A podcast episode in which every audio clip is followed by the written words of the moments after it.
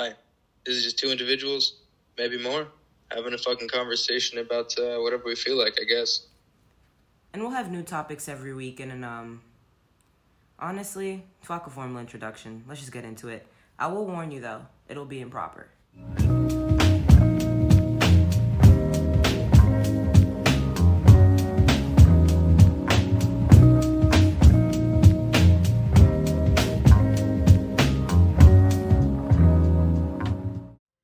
Hi, I'm an existential experience. And I'm an anonymous nobody.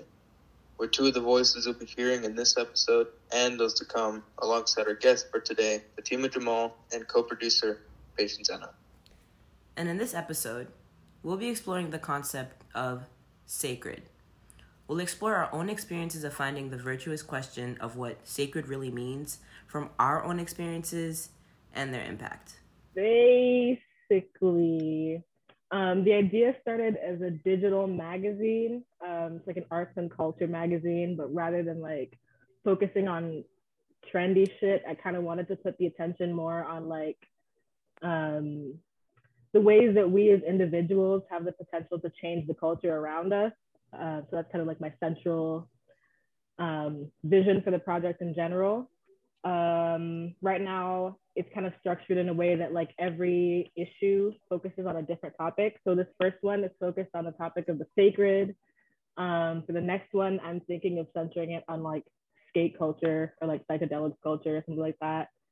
Um, and so, yeah, this is the podcast part of it, but there's also um, the magazine part of it, which is going to be articles, interviews, questionnaires, stuff like that. And um, yeah, that's uh, that's about it. That's about it. That's really amazing. Can I ask what prompted you to do this? Like, what was your mm-hmm. reason behind I starting actually, this? Uh, I had a dream like a year ago. Wow. I had a dream that I was like running a magazine, and I woke up. I was like, wow, cool. Okay, I could do that. That felt right. Yeah. That's amazing. Yeah, that's, that's a good yeah, enough reason, honestly. Yeah. You just wake up like, but this is this is my life calling. Literally. This is it. pretty much, pretty much. Literally yeah. Came to you in a dream. That's amazing. Yeah, yeah. Love that. And then um, I also just like like D I Y shit. Like I like the idea of like being able to create like a professional looking publication with just like the resources around me and like the people around me. So like not having to rely on like anybody else to create something that looks really fucking solid. So yeah, that's about it. Creative independence. Well done. yeah, yeah. I mean, the Patience I knew was four years ago, but that I think really adds to your character. It makes sense knowing you and the character mm-hmm. that you were. Yeah. Uh, let's get digging into the questions, I guess. Uh, since I helped with the writing, I'll just start asking. Why don't we uh, figure out a pattern on who wants to do this? Uh, anyone want to go first? And does anyone have a particular question that they wanted to jump into right away? Because we don't necessarily have to go one to A to Z. Let me open up real quick. I don't, Damn, I don't really know. Unprepared. No, I have like my notes, but Ladies I don't have the actual question. Our producer here who who the hell put this together, huh? And you're calling me yeah. unprepared?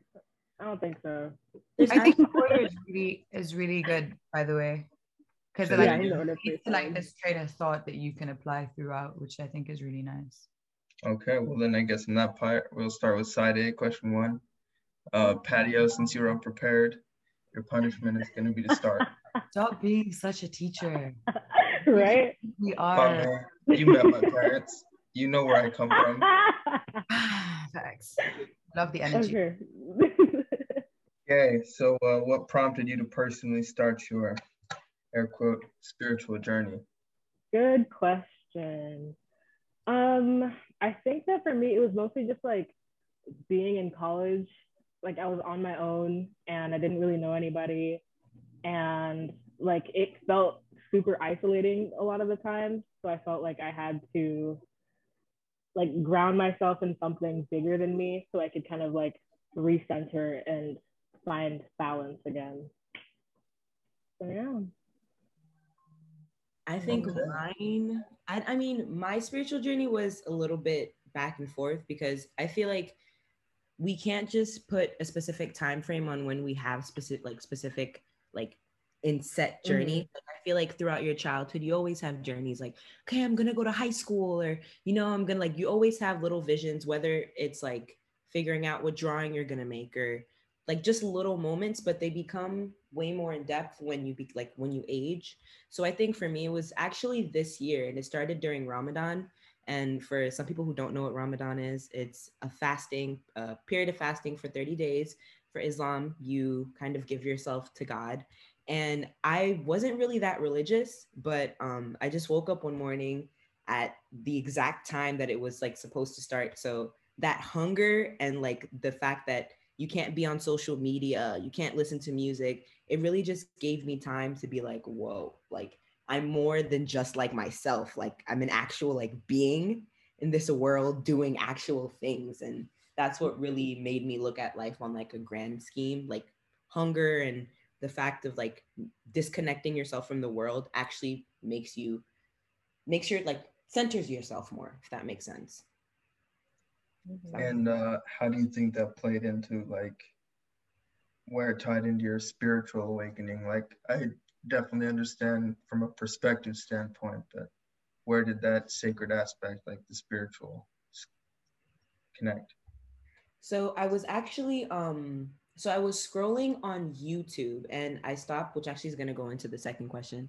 And I stopped by um, a guru whose name was Sadhguru. And since I couldn't, like I deleted all my social media apps, I didn't have any like connection to like the technological world. And he just kept saying a lot of things that were correlating to what was happening to me. So like I would wake up randomly between three and four a.m. and like reading like the Quran or like what he was saying as well. Three to five, like three to four p.m. is kind of like that time of like spiritual awakening. That's when like the spirits, quote unquote, or like your energy is kind of absorbed. So even if you get up to like use the bathroom or you get up to drink water, people who are on a path of enlightenment tend to wake up at those specific moments for just random reasons. And so that's when I started to like really dig deep and was like, okay, I think I'm gonna like really try to focus and stay on this path. And that's what really like prompted that essence of sacredness. Is like, I wasn't the only one who was going through it. Like there are actual people who are older than me who know what I'm going through during this like specific time frame. So it's like a connection to a religious practice that was, you know, being shared by millions of individuals around the world that kind of, you know, drew back on you. Nice. Uh, Fatima? I really like what you said about like um, that disconnect. I feel like Um, a spiritual journey is always triggered or stimulated by some sort of like either internal or um, external disconnect, um, which makes you introspect in some way, shape, and form. And I think for me, mine, like Patience, um, mine was definitely at the start of university. I think that disconnect from my status quo, um, I was so unfamiliar with, you know, the environment, the lifestyle, you know, being independent, being by myself. Um, and trying to like pave a path for myself in university, I felt like um, I needed to, I needed to build strength that, you know, I wasn't really exposed to when I was a kid and when I was sheltered, you know, in Nigeria, um, which is where I lived and I was born and raised.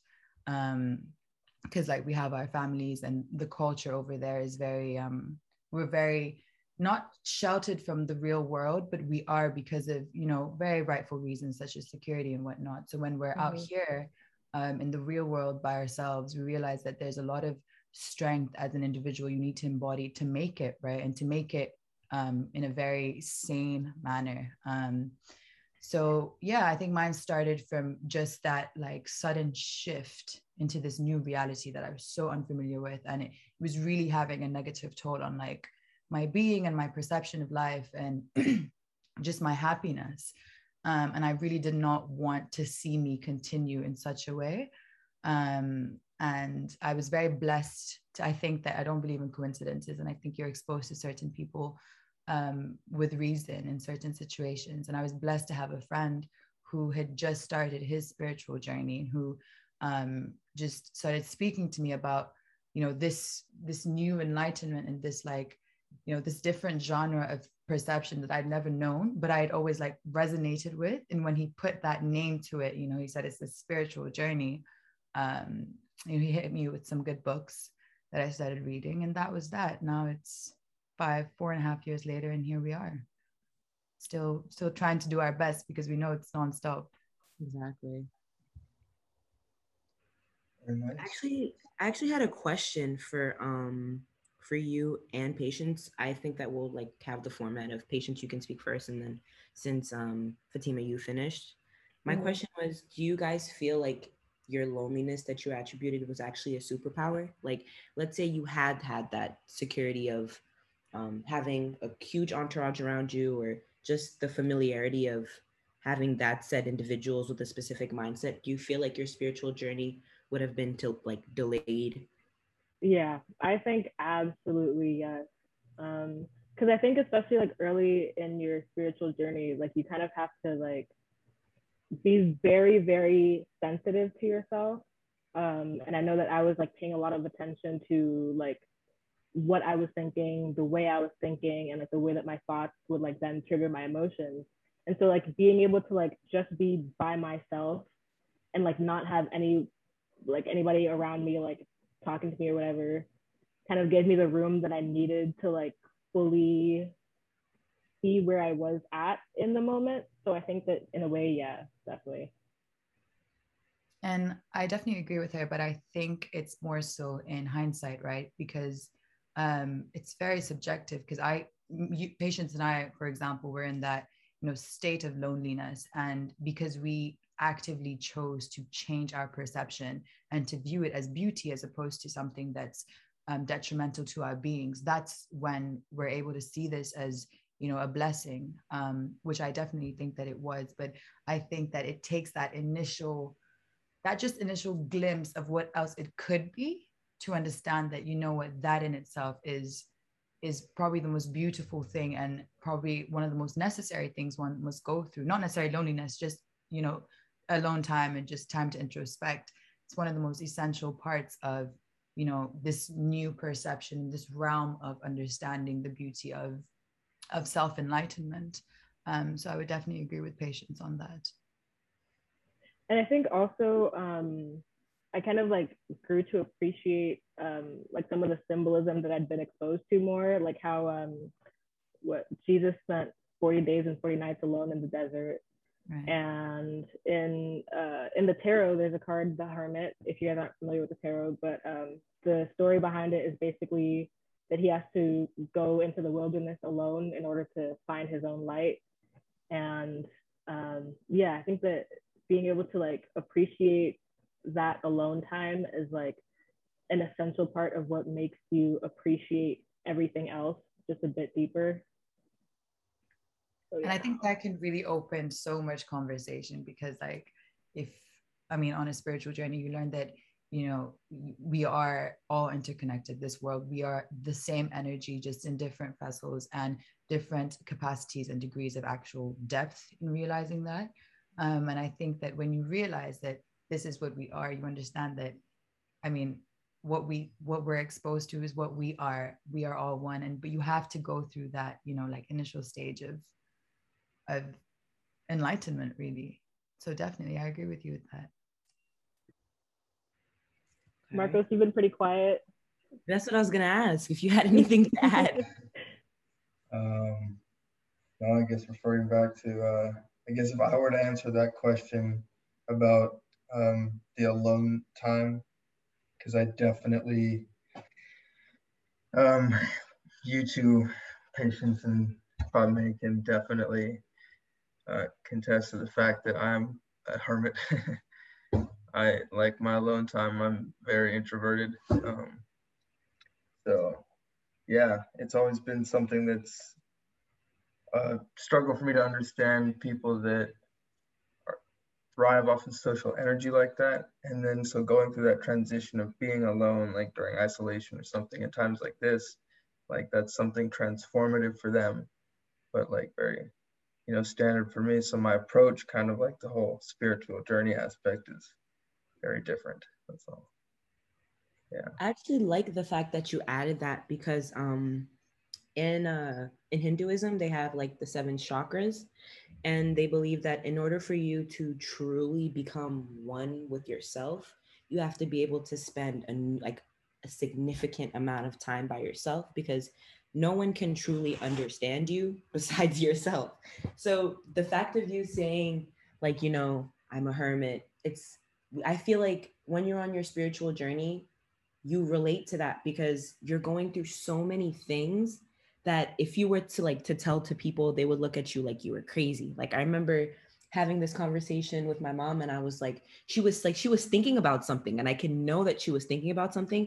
And I said it, I was like, okay, like, that's what you're thinking about. I'm like, why are you thinking about that? She goes, like, she was, she was so taken back. And she's like, why? Like, did I say something? Like, how do you know that's what I'm thinking about? I'm not, I'm not thinking about that. But people have like these emotions, and their body function, like their, like their body movements, or just their overall facial expressions can let you know that they aren't feeling comfortable or they are feeling comfortable. And I looked at her screen, so I knew what she was thinking about. But, you know, it's like, it's like those little interactions with people that you need to be able to truly be on your own to become the person that you want to become, and to see yourself in, like, for, for, for other people to truly be able to understand you, you have to understand yourself first. So I definitely relate to that aloneness and the power of just being alone. That's it for sure. Yeah. Yeah. I have a question that, but I feel like it would bring up a whole nother conversation, and we already have set questions. Um, so I don't know if I should, I'm just going to say it. We don't have to talk about it, but um, just to challenge that. So kind of, I like challenging things a lot. Um, I was just having this conversation today, which is why I want to ask it is, but do you think that, um, because I think anyone on any sort of self-enlightenment journey, like, appreciates that solitude, because you need solitude to actually get in touch with the energies of the world and your soul and your spirit, whatever you go by. But do you think that it can be dangerous?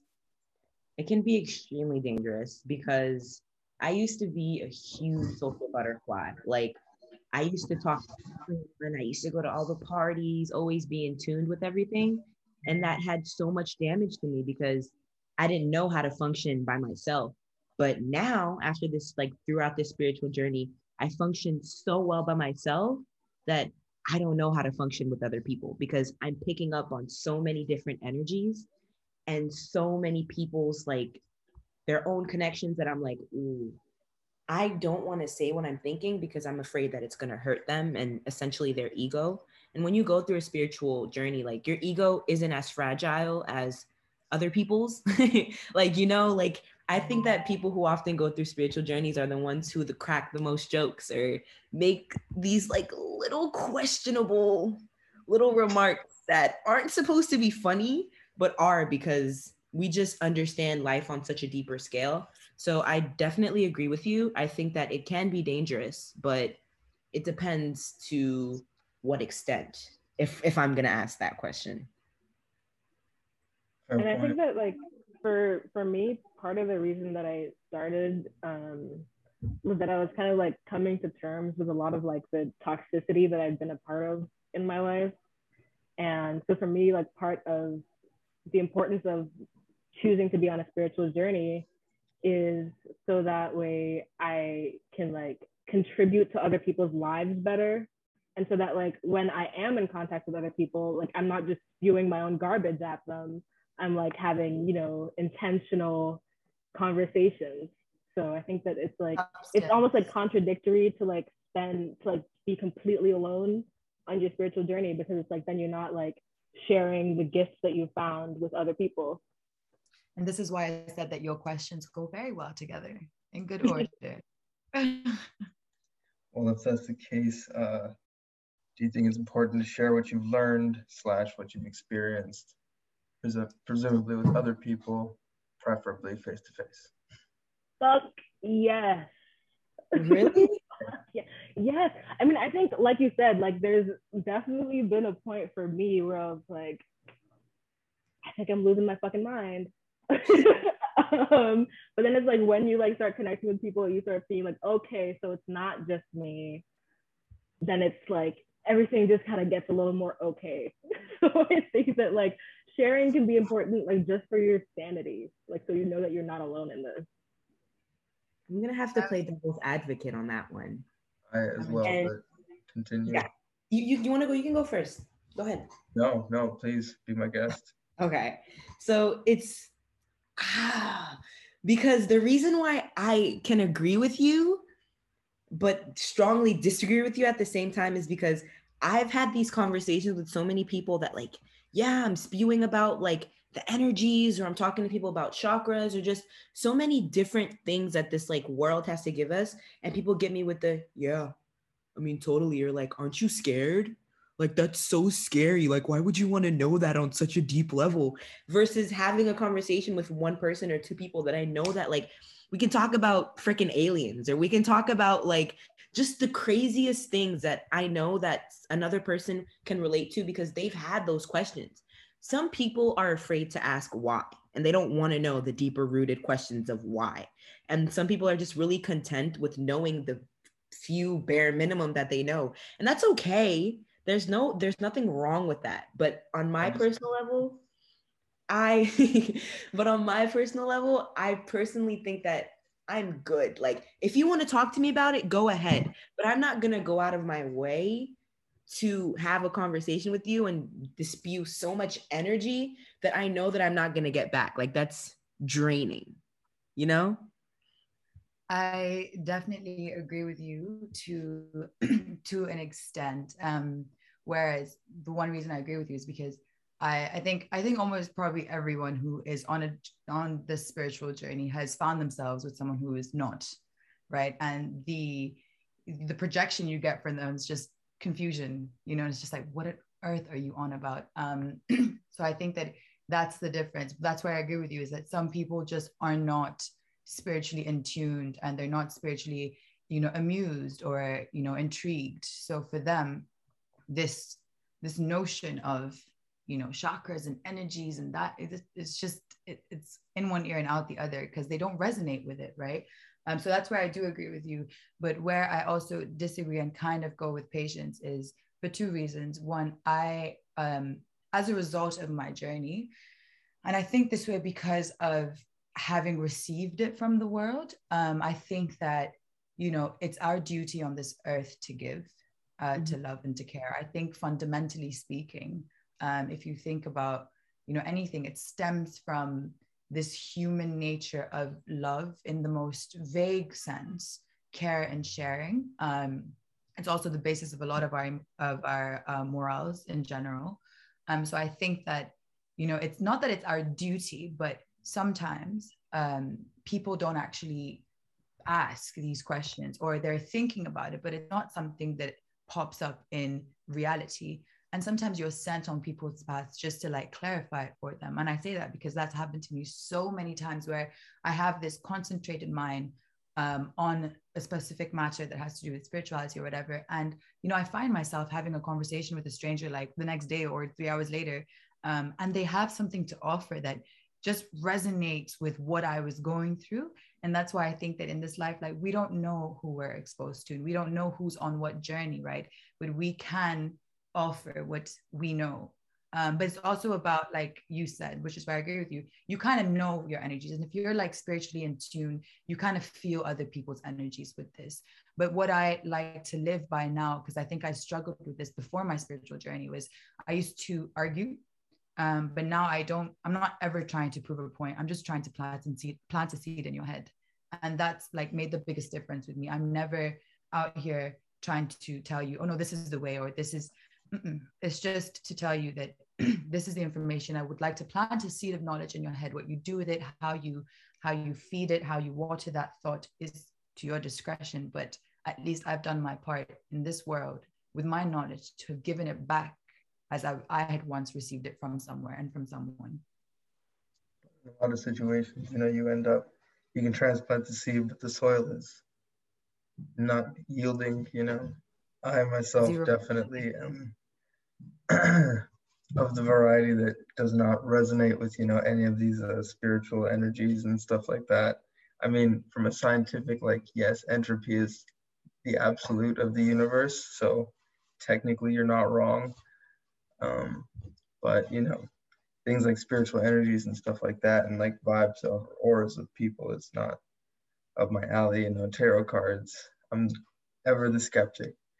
So, you know, from my point of view, like even every time the phrase spiritual journey is brought up in the conversation, there's like this little tick in my head that's just like, I think a more accurate statement for me would not necessarily be a spiritual journey, but I think that it would be coming to terms with the reality of your existence, just as a whole, uh, the process of it, really, because you can. Can I ask you a question? Go ahead. What for you defines the reality of your existence? Like when you say that, what is it that you you qualify as a reality, right? Because if you're speaking to someone spiritual, our reality is very different from someone who's just purely a human vessel. Mm-hmm. Completely. So in your case, if you're a religious individual, um, your reality revolves around the concept of faith, right? Right. No. Uh, no. Not really. Yeah, not really. Yeah, because like I personally, like I'm Muslim and I practice, mm-hmm. but I was not like, this this is just this is just a shift that happened, you know? I obviously yeah. have my moments where I'm down, but there's just there's connectivity. So the only reason why I feel like I was able to practice or pray five times a day is because um there was another like religion that was closer to that that had the exact same like uh vessel as uh mm-hmm. Fatima was saying. And um, that like Hinduism and that Sufi Muslim and the chakras, and they just had a lot of points that connected. So I wouldn't say that I'm, I rely solely on faith. I rely on spirituality and the pres like the presence of hope. When you tell yourself that you're like, you believe in something, that's when you tend to actually see matters begin to like happen. If you don't believe in them, or it's just something that you're doing for the spare of the moment, then it doesn't stick. And that's what really happens to people as they go through that spiritual journey. They have moments where they're like, okay, you know, like it sticks. And then they have moments that don't. And that's what separates people from actually diving deeper, is that level of, do they believe, or do they entrust in themselves to be able to like go deeper? And there's just some people who stop at a specific level. So I don't think that faith is the end all be all, but it's just a small little piece. Well, then I suppose I probably should have used believe as a more accurate term, I guess. Mm-hmm, but also, to, sorry, yeah. you can go first. Go ahead. No, go ahead. All right. Um, to add to what Sukaina said about like um, how like if you believe something, then you're more likely to like see it out in the world. I think that um, part of a spiritual journey is like, or I mean, I guess what it is to me is also like opening yourself to different levels of self-perception, um, and kind of like, I mean, it's like, okay, we could sit here and you could say magic isn't real. Cool, solid, maybe for you, but it's like to someone else in their subjective experience, every time they've um, invoked the archangel Raphael, then someone around them has been healed. And so it's like the subjective experience, I think, is what makes spirituality is so important, is because like I don't know what it's like to be you, you don't know what it's like to be me, and it's like, of course we have like scientific measures and metrics of like, you know, you're this tall, I'm this tall, yada yada yada. Um, spirituality kind of enriches that subjective experience that you have with the universe, and so I think that's why it's like so valuable and just so amazing, because it's like you just don't get experiences like that from like watching T V or going to class, but it's like if you actually like sit there and like talk to the universe and stuff like that, like it's just so such a spectacular way of like seeing yourself as a living being within a living universe. And that's, I'm really glad you said that, because that's exactly what like I was unironically perceiving when I mentioned like accepting the reality of like your existence, you know, like there's fundamental questions that apply for every single being on the planet that's sentient, and everyone's perception of the question is different, which means that their frame of reference of how they experience life is different. So mm-hmm. to me, like something that doesn't, I guess, equals a spiritual journey would just be like how you choose to absorb information to deal with that fact. and there's different ways to do it, you know. If you're born into, like I was born cat into a Catholic family, you know, like a Latino, like, you know, the grandmas get crazy the older they get, you know, shit's interesting. Um, anyway, I was born into that and I was raised into it, but like pretty early on, you know, I had a couple questions, couple arguments, and over time I've come to like answers where the decision is basically like bad odds. So I, I don't want to take those. Um, so for me, like it wasn't anything regarding like chakras or, I do it definitely like Hinduism, because one of the earlier questions about like your favorite philosophers, I would say Alan Watts would be a good one for me. I know it's very cliche, but you know, he is a very relatable translator of Eastern philosophies. Um, great voice too, man. Beautiful. But um, so yeah, like I pretty early on, I don't know how or why I just gravitated towards philosophy. So for me, that's more been like that journey. It's uh, just taking pieces, like you were saying earlier, you know, about um, how you like liked and related to certain aspects of Hinduism and Islam, and you just kind of compiled them to, you know, fit what you felt, what you resonated with. And so for me, it's the same thing, just from a philosophical point. It's just like there's questions and a couple different answers at all blend into one funky little juice. I think that's the beauty of like even the questions that are being asked, because um which is why I asked you like what is what is your reality, right? Because for you, again, everyone's spiritual journey is so subjective, and yours, for example, has been philosophically driven, um, and that has kind of shaped what an acceptance of your reality is and how you progress in this journey of yours, mm-hmm. right?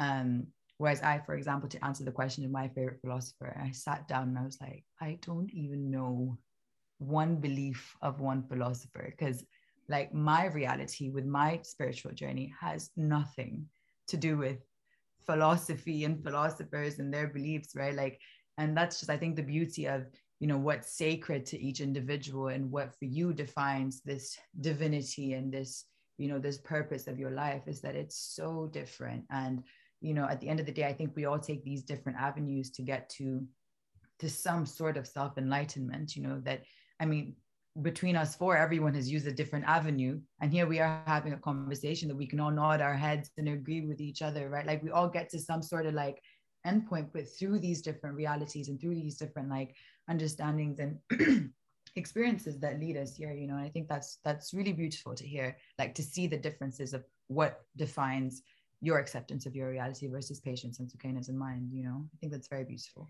In the essence of philosophy, I, how you were saying, Fatima, that there's no specific, like there's no specific philosopher that you can gravitate towards, or there's no one that you can really pull specific um information towards. But do you feel like, I'm talking about even like the deep, dark rooted like issues, like like the dark nights of the soul type issues, like do you feel like those are things that you would like to, in essence, talk about with other people to form some sort of relatability? Um, I also think that, that is very um, subjective to someone's personality, because, well, certain deep, dark-rooted issues, maybe, I mean, it really is subjective. Everyone has their own. I can't say, yeah, I could or I couldn't. Um, but I think that things that have hurt me, I like to, someone once said to me, he was like, um, he was like, the past is just a story now. He was like, it's just history. I can't, you know, dwell or or reserve what I give the world and how I give the world based on how I felt in that moment, letting it feed into how I'm expressing myself now. And that really stuck with me, because when he said the past is just a story, I was like, that's very true. You know, there's so many emotional ties to the past and some trauma maybe, and some, so I can't say this for everyone, right? But in my life, how I've chosen to to look at things is, you know, and I'm I'm a firm believer of God, and my spiritual journey is interesting because I was born a Muslim, raised a Muslim, um, but I didn't practice in our typical Muslim way. Um, I wasn't the greatest Muslim. And then I came to uni, started a spiritual journey that's very uh, soul and universal, universally driven, and then attached it back to God. And now like I'm a fully, like I try my hardest to be the best Muslim that I could possibly be. Um, So I firmly believe that God has put me on a certain path in my life. And in the Quran, it says, one of my favorite verses is, uh, Allah does not burden, burden a soul beyond its capacity. Um, so when I link that to the fact that, you know, in this life, God has put me in these situations because he's trying to, and linking it to spirituality, he's trying to help me find my inner strength and that, that soul that resides in me. Um, I look at what he's put me through and I'm grateful that I've come out on this side in this way. So what I've been through, um, again, just becomes a story of growth if I perceive it to be that way. Therefore, I, I don't really have a lot of shame in sharing even some of my deepest and darkest. Of course, again, I also, I gauge the energy. Like, I'm not going to just go say it to any Tom, Dick and Harry who like doesn't seem to get, you know, or like have any, like a bone of empathy in their body, right? Like, you know who you can and who you can't. Like there's an element of the energetic trust that you can feel in people um, as well, because again, that is very um, sensitive to me at the end of the day. But if, let's say, I was having a conversation that required a bit more depth or the dark side of, let's say, my experiences with people who would love to, like, I feel their, their urge to grow. Like, I have no issues because, again, life is but a story and God has put me there. God has brought me out, alhamdulillah, and I'm here now. Um, and so that's how I just kind of like, I give, because then I can receive, you know, and I love the the growth that can come from that, you know, f- both ways, you know, because they can offer me something again that I'll take back to my journey and my drawing board, and it'll make sense somewhere in there, you know. So that's how I see it. Transactional, in a sense. Right on. Um, I guess for me, that's a tough question. Um, I feel like I'm either on the side of there's not much of a point considering just how different some people's perspectives are. You know, like for a lot of people, you can sit down for hours and try to explain to somebody why, you know, it really doesn't fucking matter if somebody's gay or not, you know, or like whatever they want to choose to identify as. Like there's really, why even bother trying to like expend energy to fight something that there's no point? Like it doesn't matter, it's it's whatever. And some people just refuse to do that. So it's like, I would say it's all sixty percent of the time with the people you meet nowadays. There's no point, you know. Um, and when, at times like that, you know, me personally, social interaction is exhausting. So I gotta I gotta choose my moments of, shall we say, teaching carefully, you know. Um, yeah, so I guess it's important in the sense that, like, if you feel the need to be understood, one to three friends is sufficient. It's really, it's really um, funny that you mentioned that, Marcos, because I've had moments where, okay, I'm not, I feel like of us being international students as well, like, do you guys ever have that feeling where you're like, you're telling somebody about like your experience or just life that you've lived abroad or traveled, and you notice this, it's not like an envy, but like you notice this like kind of tension of like, oh, well, they think that they're better than me because of said so and said reason, when you're like just so used to having conversations with other people that have kind of had that same uh, like plethora as you, and you notice yourself kind of seeping down to like, I'm not going to say their intelligence because I feel like that's kind of mean, but like just kind of like their level, in a sense that like, so say some, you're talking to someone about geography, right? And just a random country. And like, they're like, oh, well, where's that? And then you get like, you try to explain and they say, but like, oh, well, like their, their level of economy must be terrible over there. Just stuff like that. And you kind of like deep diaper and you're like, well, no, this, this, and this reason. And you kind of notice that their level of interest or energy is diminishing. Then it goes back to that conversation of kind of picking your battles. Do you guys feel like it's better to engage in those conversations and kind of lose your energy, or just let people think what they want to think? That makes sense. Um, I think that I think with age, and especially if you're if you're trying to be self-in-tune, you you know, like you said, you know when to pick your battles, you know when to stop, you know when um, you've done your part, and then if the rest is on their own discretion, it's to themselves and how they choose to perceive that. I think that um, ignorance coupled with arrogance is a very, very a hard battle to fight. Um, and you find that a lot with people who, again, like project that energy that you were talking about, Sukaina. There's ignorance, but with the with the willingness to to actually expand their minds, and there's willing there, there's ignorance that's coupled to arrogance or prejudice or whatever it is that really just constrains people's minds to um, a very shallow understanding of anything greater than what they think. Um, and I think that through basic conversation, you can pick that up in anybody if you're just, you know, using your enlightenment to observe, engage the situation. Um, and I think that when you, and if you do see that, I think that you just learn at some point to gracefully remove yourself from that situation. But this is very subjective. I would gracefully remove myself from that situation, you know, maybe just reiterate my points and say, well, if we're going to agree to disagree, or um, clearly we don't see things in the same way, but I'm not, you can't enforce something into someone's, you know, logic and way of perceiving this life, right? So I think that I would, yeah, I wouldn't invest any more of my energy, because some people are just resistant.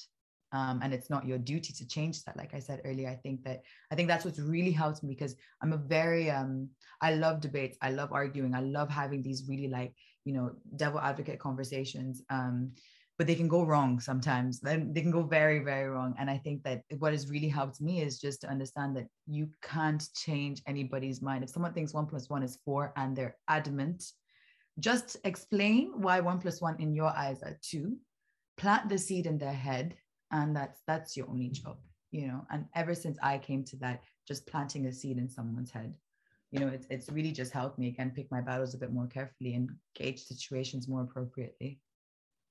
You put it a lot more eloquently than I was going to say it. I was going to say, yo, fuck them. If they feel stupid because of something I said, that is not my problem. But yeah, what you said.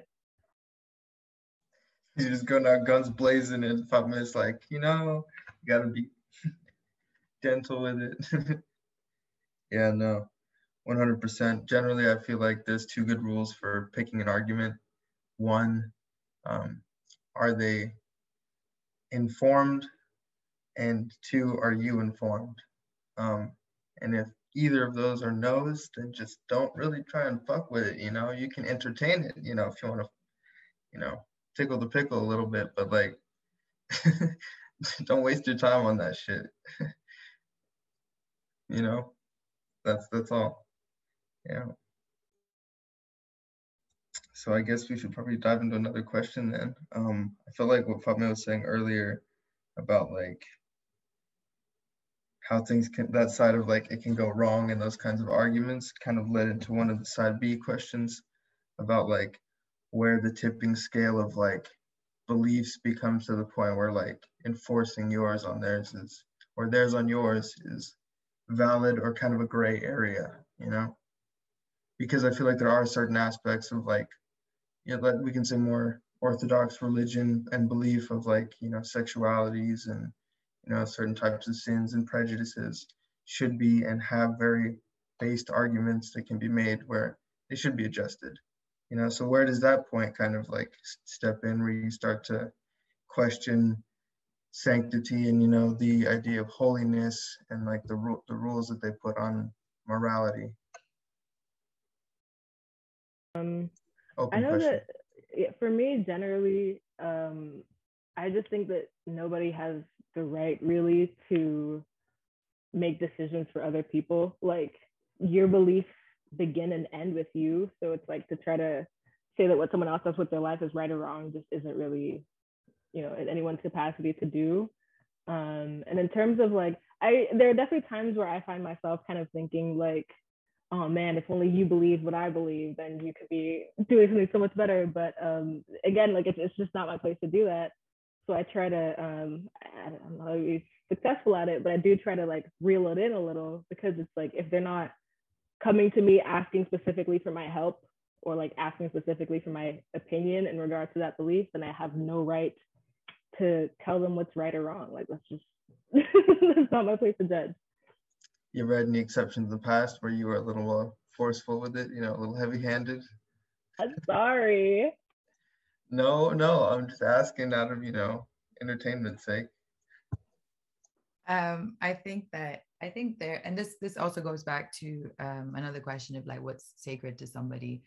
There's so many things that could be sacred to somebody. How uh, I could be a feminist and that, like, I hold that to my heart, you know, um, and there's somebody else out there who maybe, I, I don't know what their views, I don't want to use feminism because I, I'm not, and I, like, I'm not, I don't know too much about it.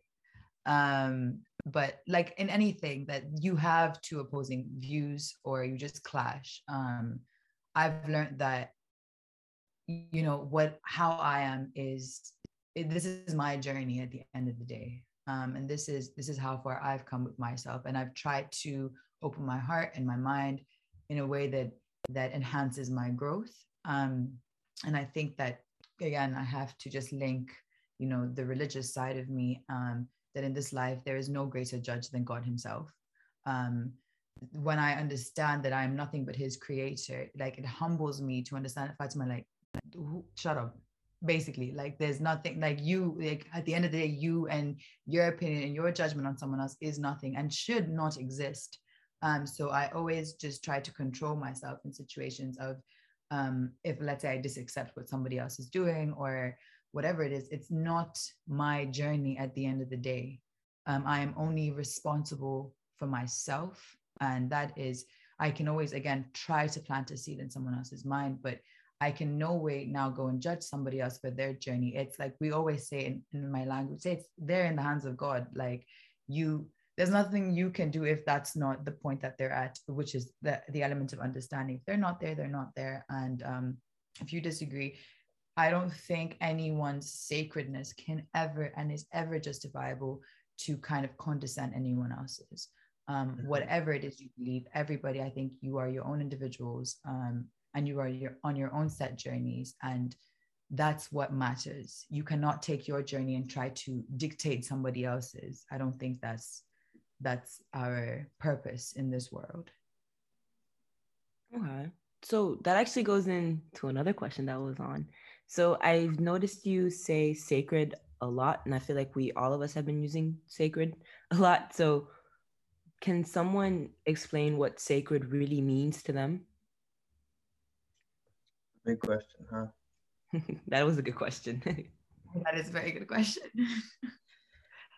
um, I'll start first. So for me, it's like just the overall concept of something being sacred, and well, sacre in French is so just the, like the obsolete version of something that you know to be precious. So with that being said, it's I, my body, my mind, and my spirit are what's sacred to me. No one, well, I won't allow anyone to kind of manipulate those three things conscientiously, of course. Subconsciously, it may happen, and I'm not aware of it.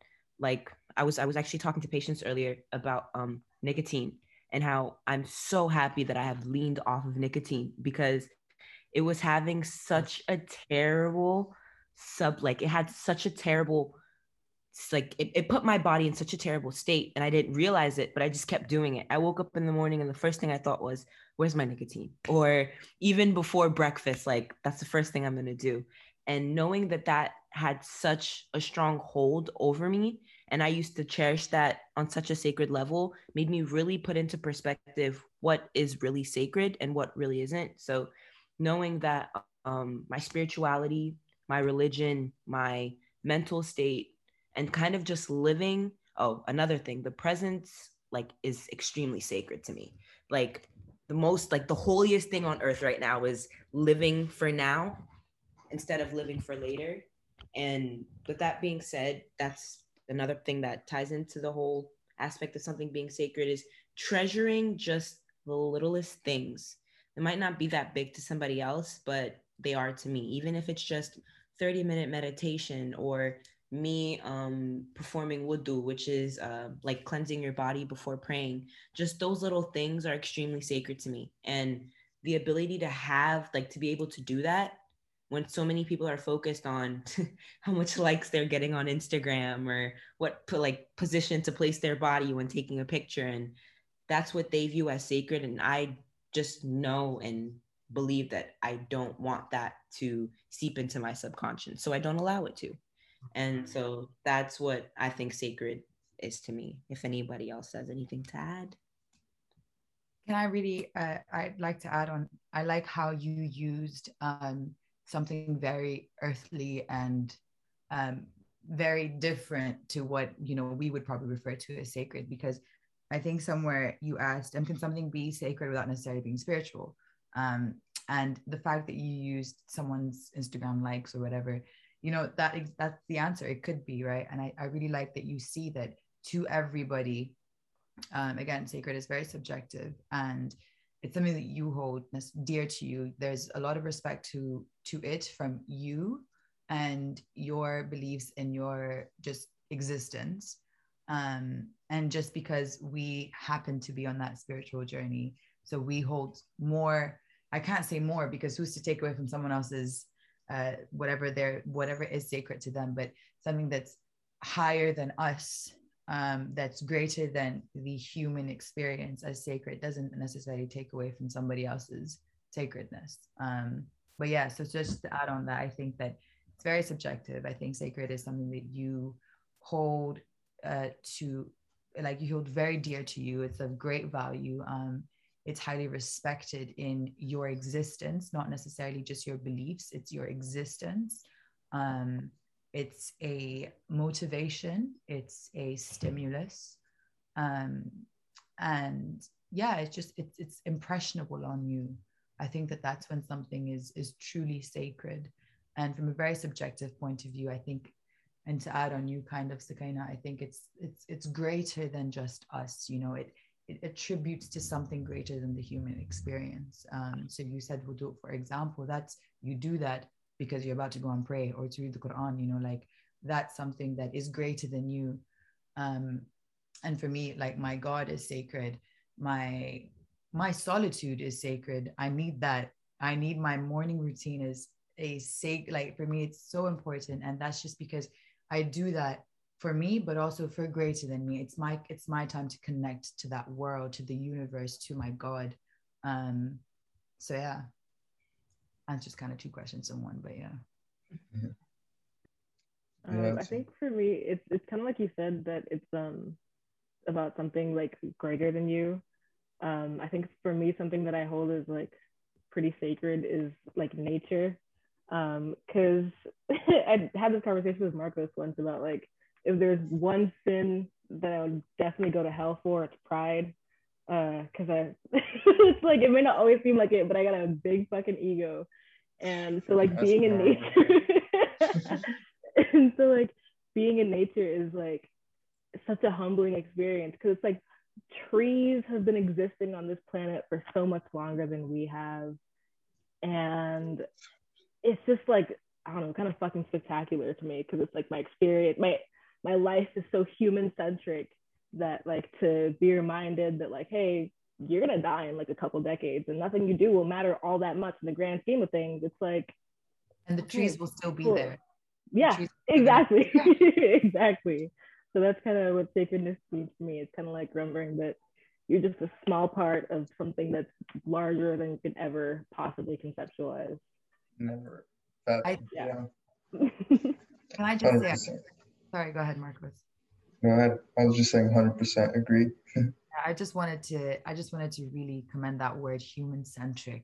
I think that that, one of my favorite quotes is, um, like very subjective, I don't know if Marcos might agree, but um, is that we're not human beings on a spiritual journey, we're spiritual beings on a human journey. Um, and I said this to Marcos, we were having a conversation a few days ago about how we get so caught up in the earthly, um, the earthly biology of things, you know, be it the feelings, the thoughts, the stress, whatever it is, we're so, you know, engulfed in that human-centric experience that we forget to feed back to what's sacred to us and, you know, to each person subjectively, right? And I think that um, holding what's sacred to you sacredly, like, you know, with dear value and just like trying to keep in tune with it, you know, really helps you live that spiritual journey through this human experience.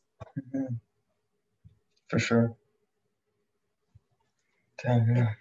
I I agree, and it's it's weird because um, I remember Patience, you said that um, doesn't matter that like we're gonna die in a few decades, and it's like is per, like is our perception of time something that another thing that we hold sacred or not? Because like we could all die tomorrow. Like there could be a huge ecological problem that requires us all dying tomorrow, and that factor of like knowing when it, like when is not necessarily our time, but did you do everything that you were supposed to do in your physical body for the afterlife or your after conscience? Or I, I don't know if some people believe in the afterlife or just your, your subconscious. Like if you were to look back now at this very moment, would you be proud of who you are, what you did, or what you were planning on doing? Those are really the questions that I think that I also hold sacred to me. I don't know if that's subjective, but I'm always struggling to live in the now because our now is so temporary and so is our future. So what do we really have to look on besides our past? So I don't know if that's a little off topic, but that's my— Those are actually really good questions though, man. That's my, it's my little shadow. If you guys have anything to add on that, like what do you guys think, if anybody wants to play the devil's so advocate? You think sanctity is like answering those three questions with like passing grades? Exactly. What you are, what you do, and what you wanted to do. Mm-hmm. If you can tick those boxes, that's sanctity completed. Yep, sort of. Well, I like not the completed idea that it's like a pursuit. Yeah, that's because I just think that that's what life is. It's just a pursuit at the end of the day. Pursuit of happiness, a pursuit of will, a pursuit of letting go of your ego, your a pursuit of just acceptance of everything that really is around you. Once you really are able to, um, like in French, we say canaliser, which means to um, hone in on all of those aspects. Like, I feel like you just become such a better human being because like um like when the Quran says, and there's a lot of there's a lot of hadiths in the Quran, that you're not living for yourself. You're living um a purpose and a fulfillment that was given to you for the afterlife. And just that overall question that I don't think that, like every time I ask somebody that like that question, like, are you happy? Are you doing what you're wanting to do? Did you set out what you were supposed to do six months ago now? If not, like, if you are, that's great. How can that be better? Or if you aren't, what's stopping you? Or what did stop you? And people always have an issue responding because they kind of settle on this guilt where they're just like, damn, shit, I didn't do anything. Like, or they do, wow, I did great. And there's just always that human connection and that human emotion. So like my question to you guys would be, are you happy where you are right now? Spiritually, mentally, and physically. I reckon yeah. So. Yeah, that's a shitty bag. I, yeah. I think I'm grateful. Um, I think I think that happiness is, yeah. I I think I'm I'm just always grateful, and I always try to be grateful, and that breeds a sense of satisfaction and happiness. Um, I don't think happiness is, I don't think you can just be happy, right? Like, it's like asking me, are, are you angry? I'm not always angry, right? At the end of the day, I'm a human being. So even the question, like, are you happy? I'm grateful.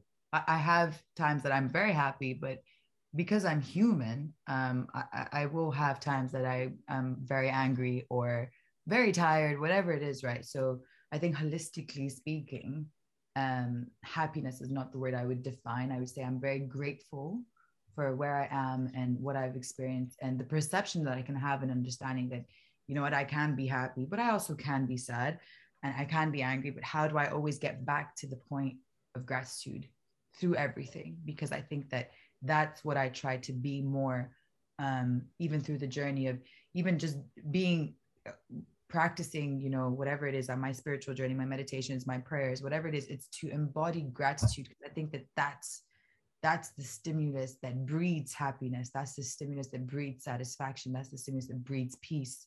Um, so yeah, I hope that answers your question. It does. That actually was a great answer. Yeah, because um, in, I'm going to go back to Islam and Hinduism, of course. Um, one of the one things that um, that you're like, well, in Hinduism that you're really supposed to focus on is gratitude. Mm. And even though I'll have moments in my day or mo- just especially post-grad where I'm just like, what the hell am I doing? And then I go back to my center and I'm like, I'm breathing, I'm living, I have a roof over my head. Like just the, those little things made me really focus on my journey and what I wanted to do. And it's like, okay, now I kind of know what I want to do. But without me, like having that moment of saying, Alhamdulillah, or thank you, like, you know, I'm grateful, like, I'm okay, I'm I'm like, I'm living, I'm okay, you know, I could have cancer. Just a lot of comparing things that could be so much more worse and going back down a level and realizing that like, you're okay, you're breathing, like, just as you said, gratitude, it really made me focus on that aspect of I am happy because I'm grateful. And that's just really what matters to me personally. Can I can I say a very beautiful um, sentence that someone said to me this summer? He said, Alhamdulillah, that money is my my only problem. And when he said that, my mind just went, poof. He was like, I am grateful that money, if money is my only problem in this world, Alhamdulillah. And that just, it slapped me because I was like, wow. I was like, if you think about it, like, if that's really our strongest, like, pursuit, post-grad, what is it? You need to get a job. You need to get your life together. You need to make money, make a living, right? That's really where probably you are at, because that's where I'm at. And I'm just very confused, you know? And it's like, I'm grateful if that's my biggest problem, because it means that there's so much else in this world that is going right, that is not consuming me otherwise. Um, and I think that, again, appreciating, it's like you have one problem, just think about the, all the other reasons why you shouldn't be upset about it, you know, as cliche as that advice is, it's really true, you know? No, it is, because I'm actually gonna, I'm gonna piggyback off of that story because, wow, it actually connects to a story that I just thought about because of the fact that you said that. Mm-hmm. Um, someone told me, um, so he, he went to go and see an imam, and the imam says, he starts crying and he's like, why are you crying? He goes, because God gave me, God has not given me any problems. That means he doesn't love me. God obviously, like Allah gives issues and problems to people that he loves. Why do I have no problems? I have no problems. He woke up the next morning, he tripped over something and he broke his leg. The first thing he did is he started laughing and he said, finally, I have a problem. And that, and then like, it just shows like that recognition and that gratefulness that you having problems doesn't mean that it like, it's the end all be all. Like, I actually am very grateful that I have those problems, whether it be overthinking or just following the next step. There are people who don't have any problems, and good, good things often happen, like bad things or complicated things often happen to good people, and good things happen to terrible people.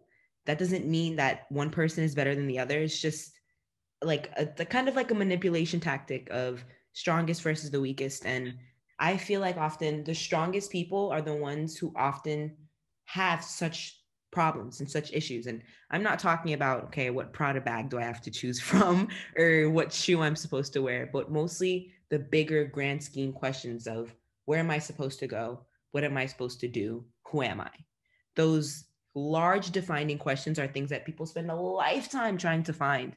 And when you finally get one step closer, or just like that millistep closer, it makes you like, it's just, like I said, a spiritual awakening. I'm pretty sure that a lot of you guys, I don't know, have you guys have that, have had that moment where you're just stuck in limbo, where like your spiritual journey, your spiritual awakening has just like, it's just come to a halt. Like you're just like, you're just stuck. Like there's no going up, there's no going down. You're just like stuck.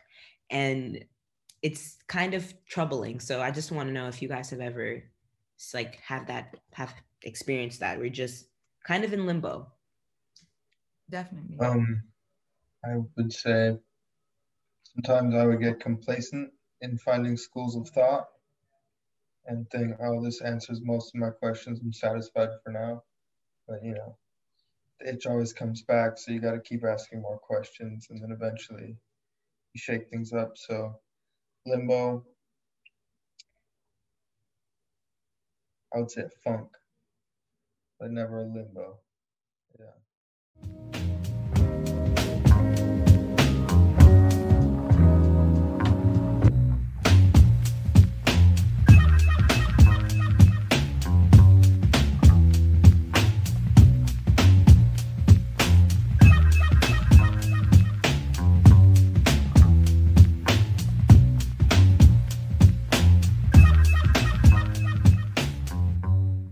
Should spirituality slash philosophy uh, be subjects in secondary education, like core? Because we were talking on the subjects of like, do you think it's important to, you know, talk to other people about this? And I think at least half of us would say that it has its merits.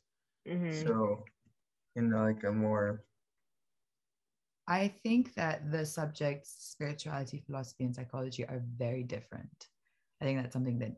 Like they, there are a lot of interconnections, but um, each one has its own like syllabus, to put it, you know, academically. Um, and I would say that um, two of the three are very like objective, and one is quite subjective. Um, and I would say that philosophy and psychology are quite objective and could be taught and explored. However, I think spirituality is very subjective.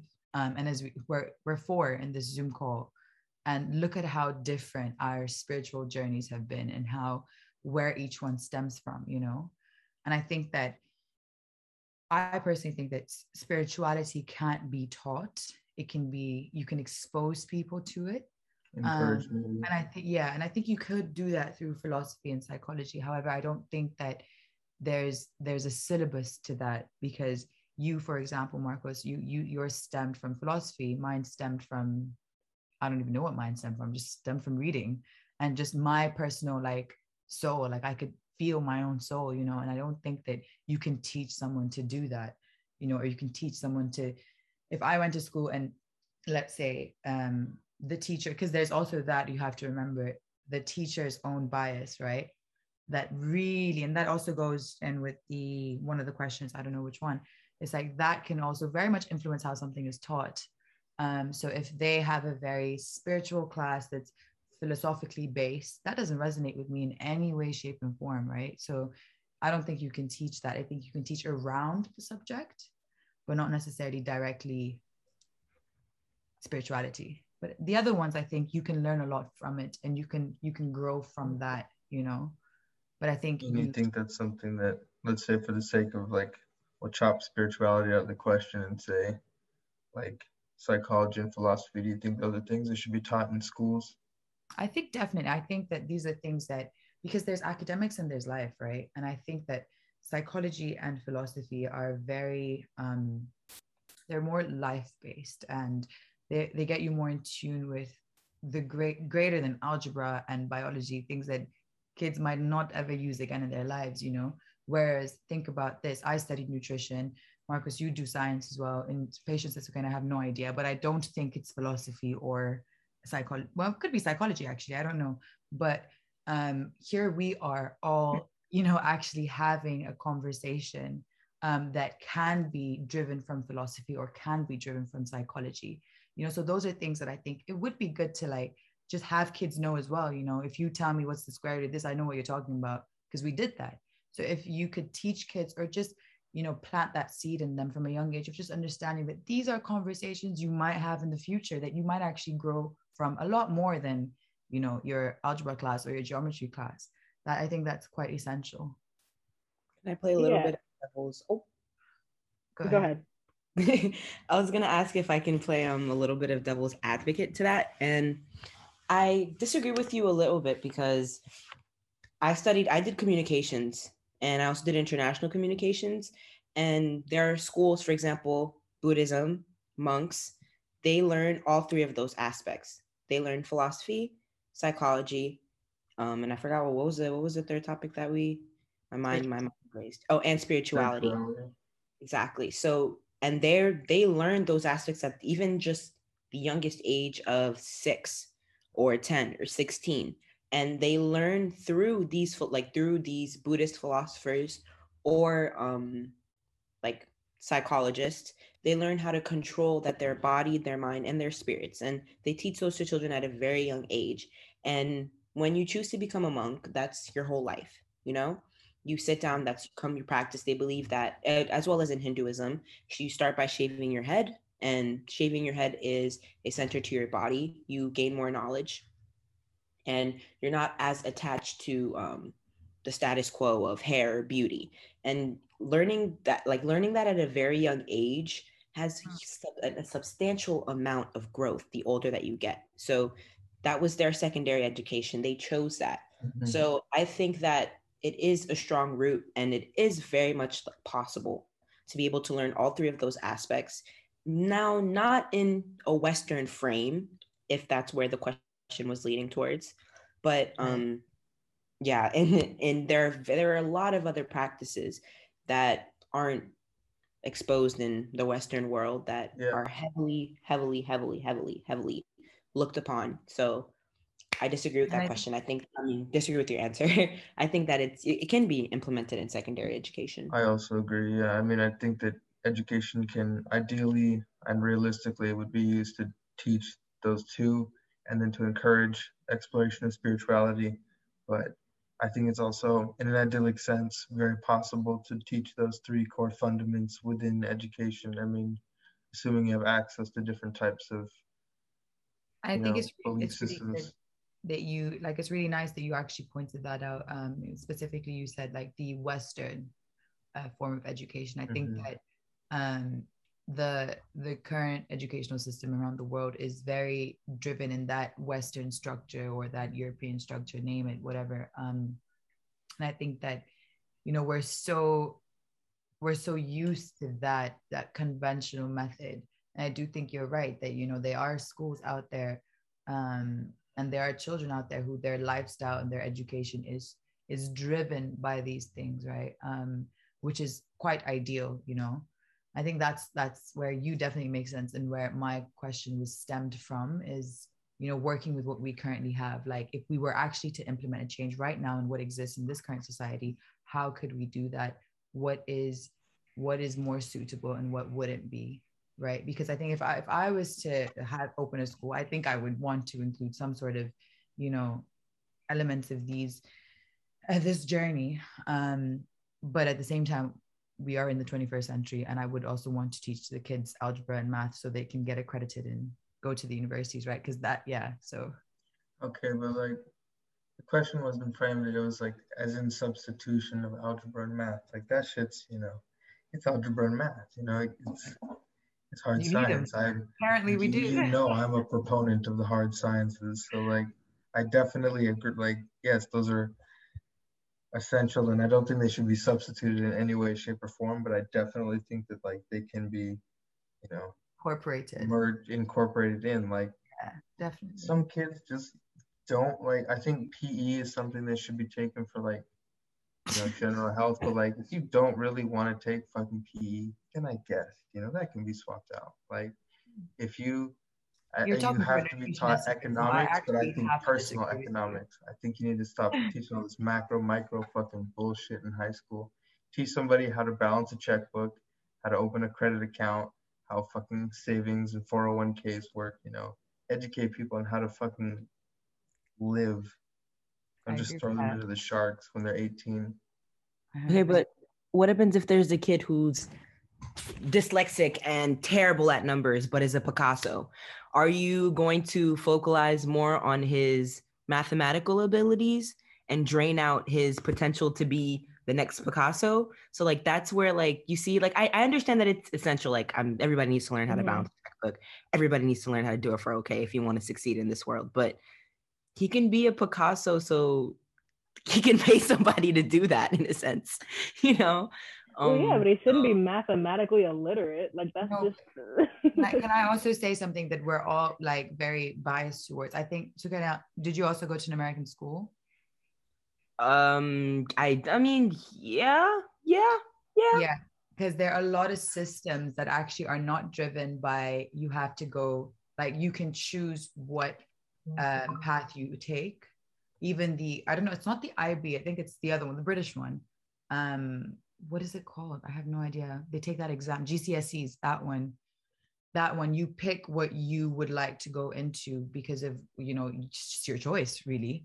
So um, I think from speaking from a very American educational point of view, that's where we're wrong. You know, that's where, you know, we do. And it's a huge thing, but this is a whole nother debate and conversation, by the way, the educational system. Let me say that. Yeah. Um, because, yeah, like there's a lot of suppression that goes into that.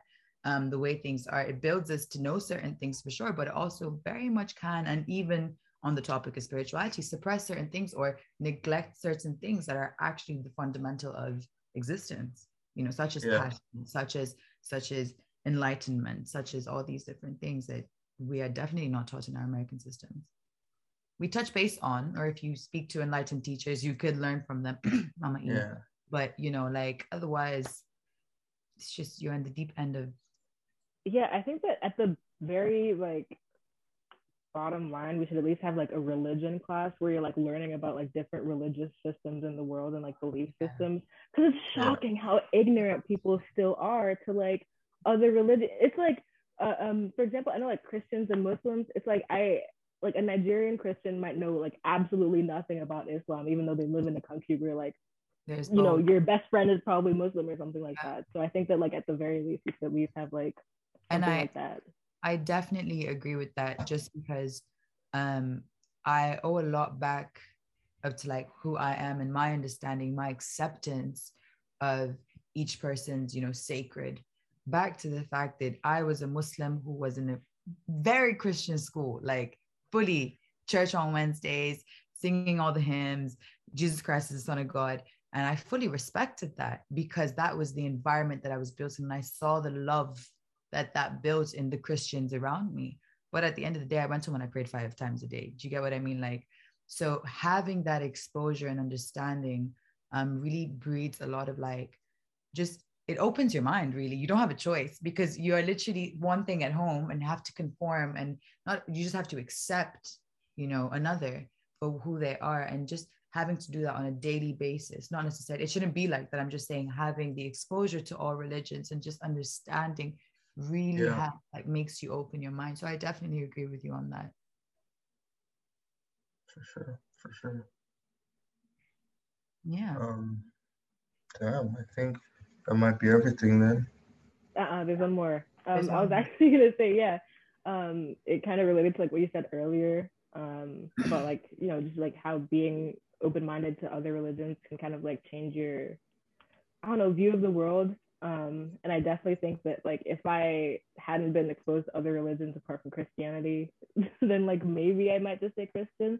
But it's like it's the fact that um, you know, the Christians that raised me were like so adamant about like denying the validity of other religions that I was just like, um, I don't know if this makes if this makes sense to me. Because the way that I see it, I think that like God is like a singular entity, and like people are just like seeing the same thing differently because of their cultural experiences.